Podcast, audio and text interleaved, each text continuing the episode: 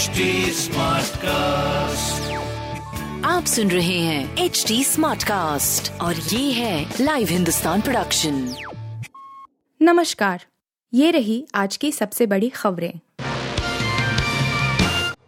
हैदराबाद में 18 साल बाद भाजपा कर रही राष्ट्रीय कार्यकारिणी की बैठक।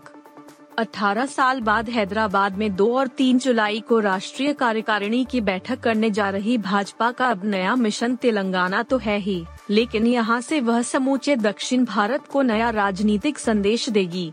महाराष्ट्र में हाल में हुए बड़े राजनीतिक बदलाव का असर भी कार्यकारिणी में दिखेगा। इससे पार्टी अपनी विचारधारा और सबको साथ लेकर चलने का आह्वान भी नए सिरे से करती दिखेगी। बैठक के पहले भाजपा ने बड़ी तैयारी की है।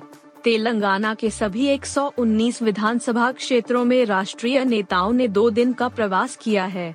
हर क्षेत्र में सात बड़ी बैठकें कर माहौल गरमाया है। इसकी गूंज केंद्रीय नेतृत्व की बैठक में सुनाई देगी। बैठक के आखिरी दिन प्रधानमंत्री नरेंद्र मोदी की रैली के लिए भी, भी बड़ी तैयारी है। इसमें राज्य के सभी पैतीस हज़ार बूथों से भाजपा के कार्यकर्ता जुटेंगे। अग्निपथ योजना, बिहार में उपद्रवियों से नहीं वसूला जाएगा जुर्माना।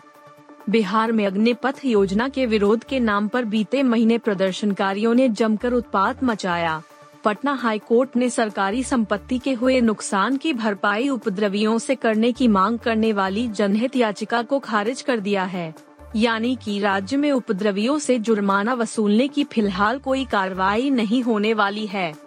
याचिका में छात्रों को भड़काने और अराजकता फैलाने वाले तत्वों की मदद करने वाले लोगों की जाँच करने की भी मांग की गई थी। पटना हाई कोर्ट के मुख्य न्यायाधीश न्यायमूर्ति संजय करोल और न्यायमूर्ति एस कुमार की खंडपीठ ने शुक्रवार को इस मामले पर सुनवाई की।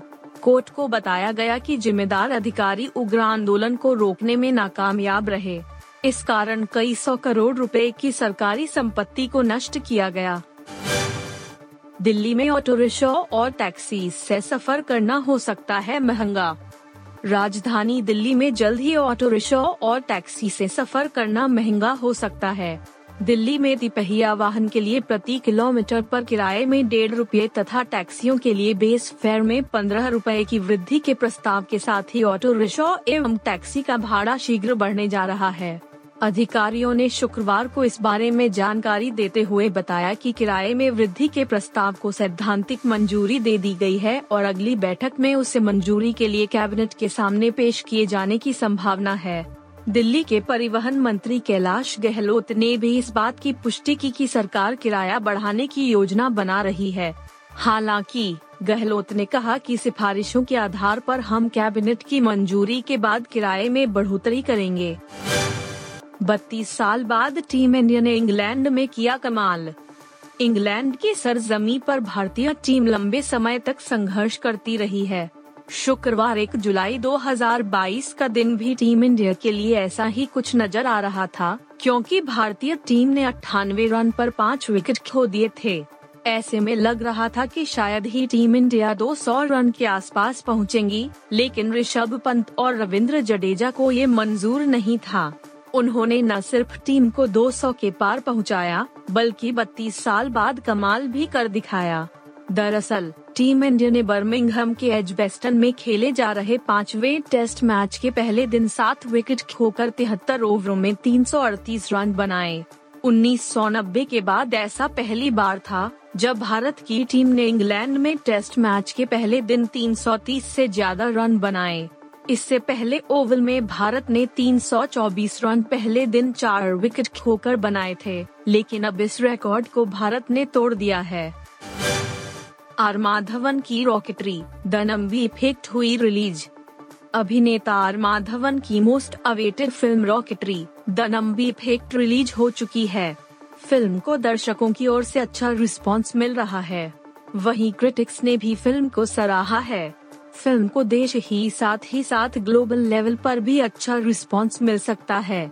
सोशल मीडिया पर एक और जहाँ आर माधवन वाहवाही लूट रहे हैं तो वहीं दूसरी ओर ट्विटर पर शाहरुख खान भी ट्रेंड कर रहे हैं, जिसकी वजह है करीब चार साल बाद शाहरुख खान की बड़े पर्दे पर वापसी।